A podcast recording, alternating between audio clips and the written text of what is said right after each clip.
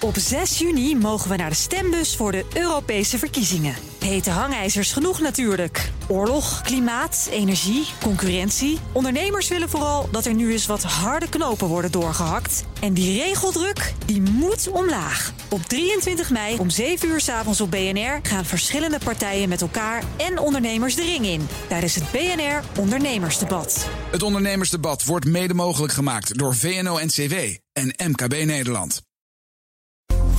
BNR Beurs wordt mede mogelijk gemaakt door Bridge Fund. Make money smile. BNR Nieuwsradio. BNR Beurs. Wesley Weert, Jelle Maasbach. Ja, daar zijn we weer met je dagelijkse portie beursnieuws. Fijn dat je weer luistert. En luister je dit als podcast, vergeet je dan vooral niet te abonneren. Ja, dat was weer een nieuwe, ja, tussen aanhalingstekens, rijkste man van de wereld. We have a lot of superstars. Uh, first of all, the champagne with Dom Perignon, uh, Louis Vuitton, uh, Christian Dior, Tagoyer, which is also doing that. It's already four, you know?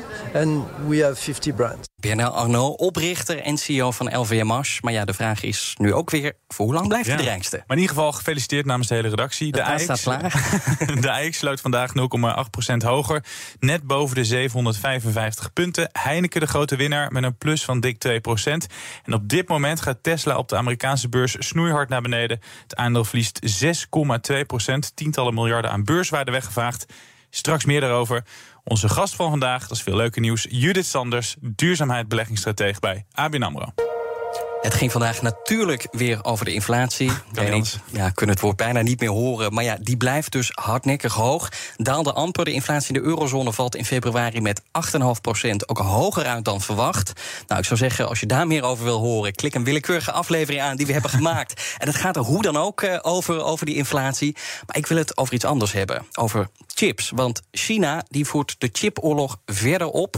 Eh, en dat doen ze met een miljardeninvestering. Dat hoorde ik in de tech-update. Het land stopt 1,9 miljard dollar in het Chinese chipbedrijf Yangtze Memory Technologies.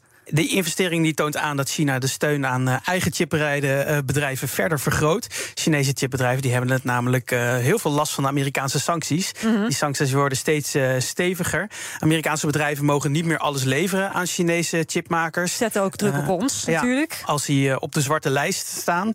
Nou, blijft niet bij die kleine 2 miljard. Want eerder maakte de regering ook al bekend dat er een steunpakket komt. Natuurlijk allemaal om die chipsector van eigen bodem te redden. Ja, dan over Starbucks. Topman Howard Schultz ligt overhoop met politici. Hij heeft geen trek om naar de Senaat te komen. Zullen hem daar namelijk ondervragen over zijn ruzie met de vakbond.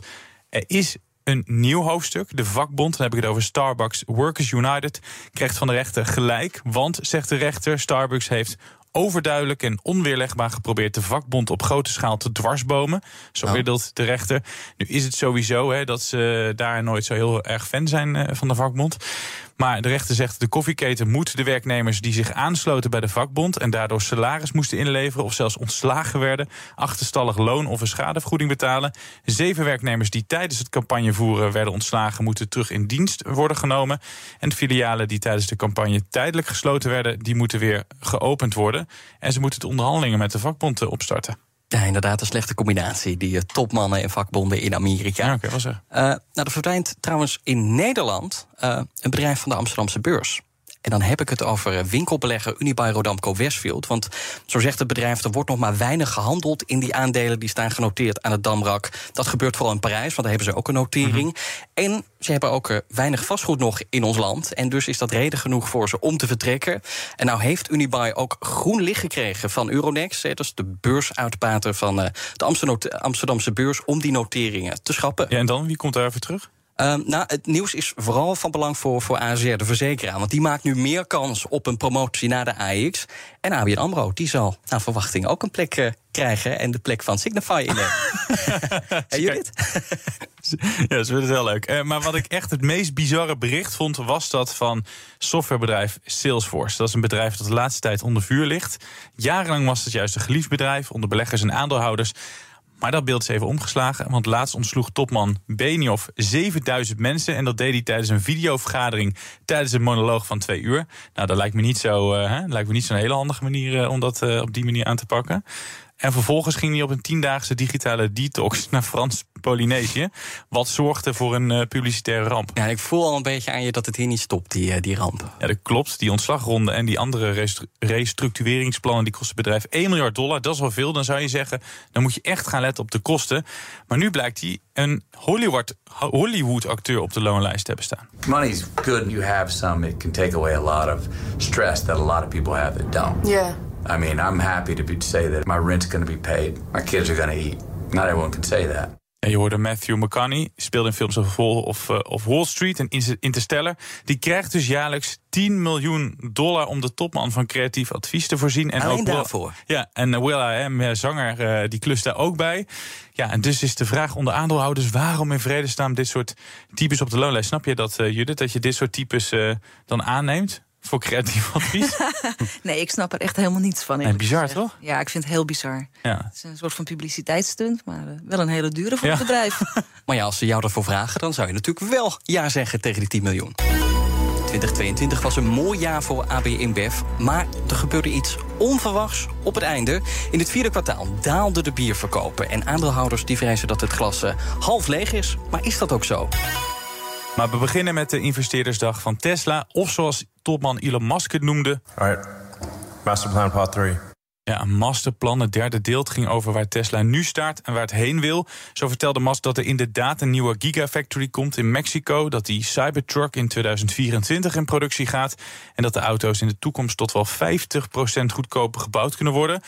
Maar hij vertelde ook een hele hoop niet. Zoals welke auto's worden er dan precies gemaakt in Mexico? Hoe blijven die kosten ja, laag? En wat het nieuwe en goedkopere model gaat worden. Want dat was juist iets waar beleggers naar uitkeken. Ja, Judith, normaal eh, gaan naar zulke presentaties de beurskoers flink omhoog, nu naar beneden. Eh, waar denk je dat dat aan zou kunnen liggen te speculeren? Maar is dat dat ze het meeste uitkeken naar het goedkope model en dat ze dat niet kregen? Ja, nou ja, vooropgesteld, zo'n beleggersdag is vaak een dag waarin alle divisies even toelichten uh, ja. hoe het ervoor staat. En uh, vaak niet heel spannend. Nou ja, dit is natuurlijk de beleggersdag van uh, Tesla. Dan verwacht je iets meer vuurwerk. Ook omdat we al langer wachten natuurlijk op, nou ja, op dat goedkopere model. We willen gewoon meer concreet horen. Hoe gaan wij de toekomst in? En, en wanneer kunnen we wat verwachten? En eigenlijk is dat wat, we, ja, wat je eigenlijk hebt gemist op deze beleggersdag. Ja, en ik las ook, dat heeft hij uh, maandenlang of, of misschien wel jarenlang gezegd. Komt echt zo'n goedkope model naartoe. Dan hou je die presentatie, er wordt er naar gevraagd en dan wil hij er niet op ingaan. Is dat misschien ook wel een beetje een zwakte bot, hè? Ja, dus dan is het ook wel logisch dat beleggers daar teleurgesteld over zouden eh, kunnen zijn. ja, ik denk in dit geval dat er ook wel een hoop uh, sentiment in dit aandeel zit. men wil graag. Het is ook veelbelovend. Ik bedoel, laten we wel zijn. elektrisch rijden is een belangrijk onderdeel van de oplossing. als het gaat om de, de energietransitie. Mhm. Dus we willen ook graag wel horen hoe we dat gaan bereiken. Ja, en als dat dan uitblijft, ja, dan ligt de teleurstelling om de hoek. En duurzaamheid was wel het thema deze presentatie. Hij had het over een duurzame energietoekomst. Hoe kijk je daar als duurzaamheidsexpert naar? Vind je het dan fijn dat, dat een topman van zo'n groot bedrijf dit, uh, dit thema groot maakt? Nou ja, even los van het feit dat het concreter mag, ja? uh, is het wel zo dat uh, hij natuurlijk een aantal uitspraken heeft gedaan. Hè, waaronder dat ze ja, per jaar 20 miljoen elektrische auto's willen gaan produceren in de toekomst. Nou, even voor het idee. Afgelopen jaar waren het er 1 miljoen. Uh, de grootste autoproducent, Toyota, heeft afgelopen jaar 10 miljoen auto's geproduceerd. Dus het is behoorlijk ambitieus. En uh, ja, daarmee natuurlijk ook uh, het feit dat hij de huidige. Uh, uh, niet helemaal het goede woord, collectie, uh, assortiment. Ja. Auto's wil uitbreiden richting uh, ja, meer auto's, goedkopere oude auto's. ja, dat is, dat, is, dat is eigenlijk heel hoopgevend. En naar de toekomst toe denk ik ook dat ja, als een bedrijf daar goed gepositioneerd voor is, dan is het natuurlijk Tesla. Want ja, met de, de, de, de, fabrieken die natuurlijk nou ja, uit de grond springen, zou ik ja. bijna zeggen. Aan productiecapaciteit zal het niet meer liggen. Nee. En als gevolg daarvan natuurlijk ook dat de kosten omlaag kunnen. Ja, soms vinden mensen ook zo'n plannen te megalomaan. Maar je hebt soms wel zo iemand nodig die dan de markt een beetje openbreekt, toch?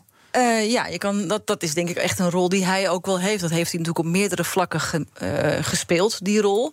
Uh, is ook wel een risico, want niet alles wat hij roept... komt ook daadwerkelijk ja. uit. Ehm, ja, en dat, dat, dat, dat, denk, dat, dat zie je dus ook terug in die ontwikkeling van die koers... die dan ook heel grillig is op zo'n moment. Ja, zijn plannen zijn groter dan Tesla zelf. Hij wil de hele wereld uiteindelijk duurzaam maken, zei hij. Duurzame elektriciteit, elektrische voertuigen, warmtepompen, waterstof... duurzame schepen en boten... En hij zei daarbij een speciale rol voor batterijen. The, the, thing that is needed in, at very large scale that is not currently present is a vast amount of battery energy storage. Uh, our rough calculations are that this is about 240 terawatt hours. Ja, vond ik ook wel een, eh, een goeie. Hoe kijk je daarna naar dat eh, batterijenplan? Nou ja, het is een verlengstuk van elektrisch rijden. En van, van natuurlijk eh, de overgang naar hernieuwbare energie. Want we hebben natuurlijk windenergie, we hebben zonne-energie. Maar het is altijd afhankelijk van het weer. En op het moment dat energie daadwerkelijk opgeslagen kan gaan worden. dan, kan, dan is natuurlijk ook de toevoer stabieler. Dus het is een heel belangrijk onderdeel van de oplossing in de toekomst. voor de overgang naar uh, ja, hernieuwbare energie. Hij zei: het hele plan gaat 10 biljoen dollar dollar kosten. Wat moeten we met dat getal? Want het klinkt wel echt insane. Ja, dat is enorm. En uh, ja, ik, ik, ik heb ook geen enkele onderbouwing, dus ik kan niet zeggen of dat terecht is of onterecht. Uh, ik denk alleen als je beleggers hierin mee wil krijgen, ja? uh, dus daadwerkelijk steun wil, uh, dan moeten die plannen gewoon concreter. want dan, ja, dan, dan, heb, ja, dan heb je een presentatie, dan heb je een verhaal en dan krijg je mogelijk ook investeerders mee. Maar zolang het een bedrag is en weinig concreet ja, is het lastig. Dat vind ik wel interessant dat je dat zegt. Want hij zegt, ja, het is geen groot bedrag in verhouding tot de hele wereldeconomie. Daar moesten Wesley en ik wel een beetje om lachen. Ja. Het is inderdaad niet concreet, maar je zegt, uh, het, het, kan wel een groot getal zijn. Maar als je het ook goed toelicht, beter in verhouding laat zijn... dan, dan kan je beleggers dus achter je krijgen. Ja, daar ga, ja, dat is inderdaad uh, wel hetgeen wat ik zeg, ja. Maar dan was dit het moment om dat te doen. Ja, ja dat volgende moment, dat is misschien pas uh, nou, over volgend jaar dan... wanneer die weer zo'n uh, zo'n dag organiseert. Ja, het is jaarlijks, maar ja. de vraag is of hij weer zoveel bas krijgt het, over een jaar. Ja, je moet niet te vaak de verwachting te nee, hoog stellen en teleurstellen. want dan, dan, dan gaat het natuurlijk wel ten koste van geloofwaardigheid. Terwijl nog steeds denk ik dat het bedrijf zelf... een, een, een, een heel groot onderdeel van de oplossing kan zijn van de overgang naar uh, elektrisch rijden. En ik meen dat hij zelfs ergens heeft gezegd van ja, de markt voor elektrische auto's totaal is 1,4 miljard auto's. Dus ja, daarin, uh, daar, daarin moet, uh, daar, daar moet toch echt wel wat voor Tesla in zitten. Ja, want ze zei het begin van deze aflevering al, je bent duurzaam beleggingsstratege, dus je krijgt natuurlijk heel vaak bedrijven die met grote plannen komen en dan zijn het misschien ook vaak enorme investeringen. Zie je vaker dat ze hun plannen niet goed uh, onderbouwen?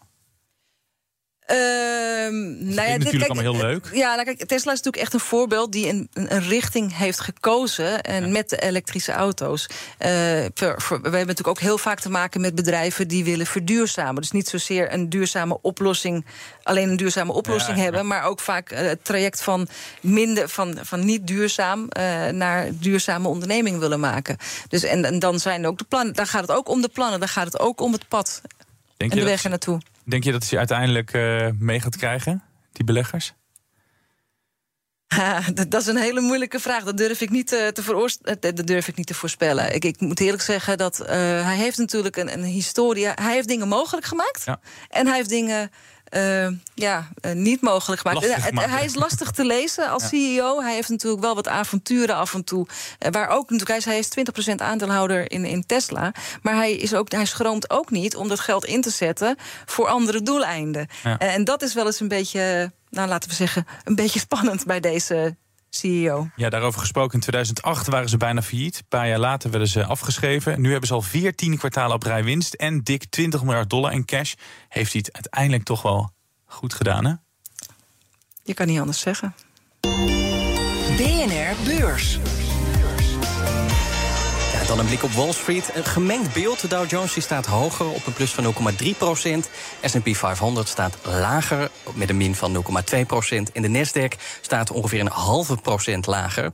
Uh, Jelle, je hebt ook de lijst met aandelen voor je. Wat valt jou op? Salesforce, ik had het er net over. Met die lompe ontslagronde en die niet zo tactische topman... met die dure consultants die dan een Oscar eh, achter hun naam hadden staan. Het aandeel gaat 11,5 procent omhoog. Niet iedereen vindt die topman dus uh, irritant. Uh, ja, het kwartaal was toch wel beter dan dan uh, waarop was gerekend. En er is een uh, betere vooruitblik die in de smaak viel, zoals het dan heet. Maar 11,5% erbij. Nou, daar kan ik overheen gaan. Silvergate Capital, Judith, zegt dat jou iets? Nee, dat dacht ik al. Nee, mij ook niet. Hè? Nee, waarschijnlijk Nee. meer mensen niet. Het is een eh, cryptobank en die Ja. zouden met het jaarverslag komen. Maar het jaarverslag dat hebben ze uitgesteld.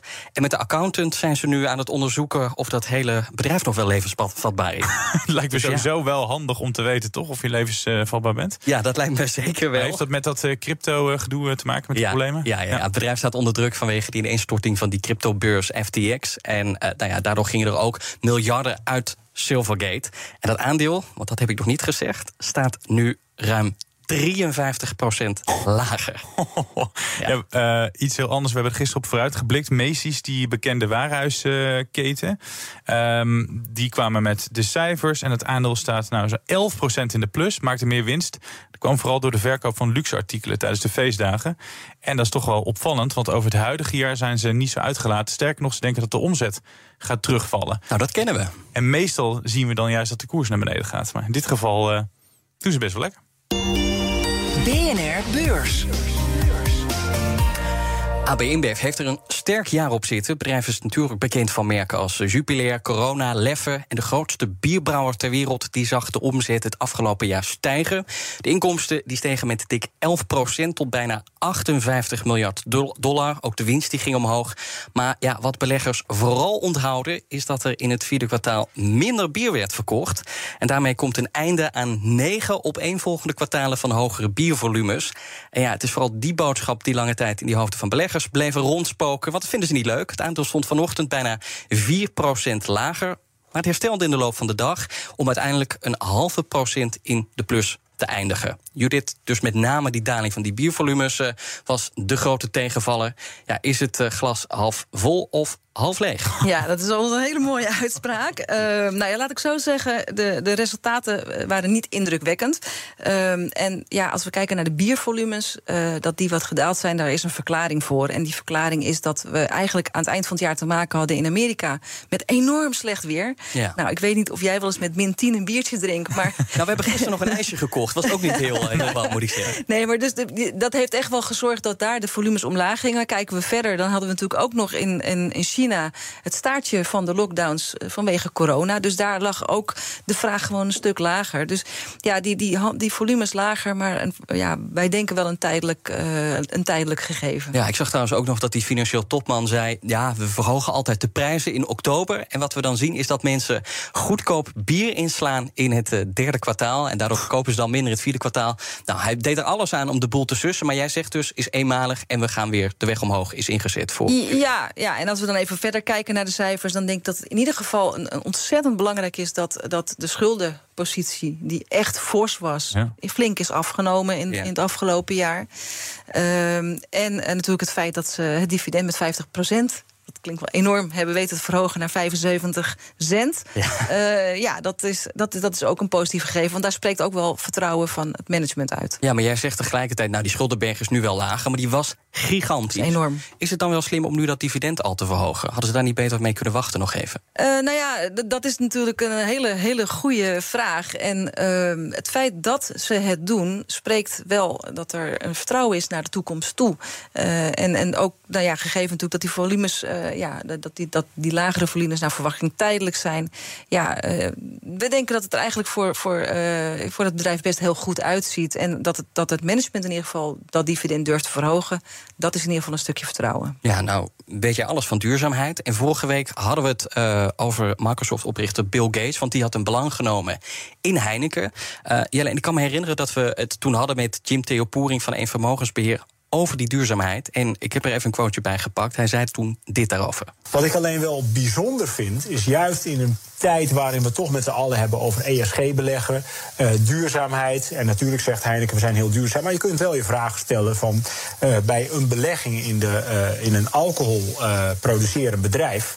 Ja, hoe duurzaam is dat uiteindelijk? Ja, hoe duurzaam is dat uiteindelijk, Judith? Ja, nou ja, dat is wel uh, de moeilijkheid soms met het, uh, ja, het kwalificeren van duurzaamheid. Ja. Uh, want ja, alcohol aan zich is niet goed voor de gezondheid. Nee. En Nee. we streven naar een goede gezondheid.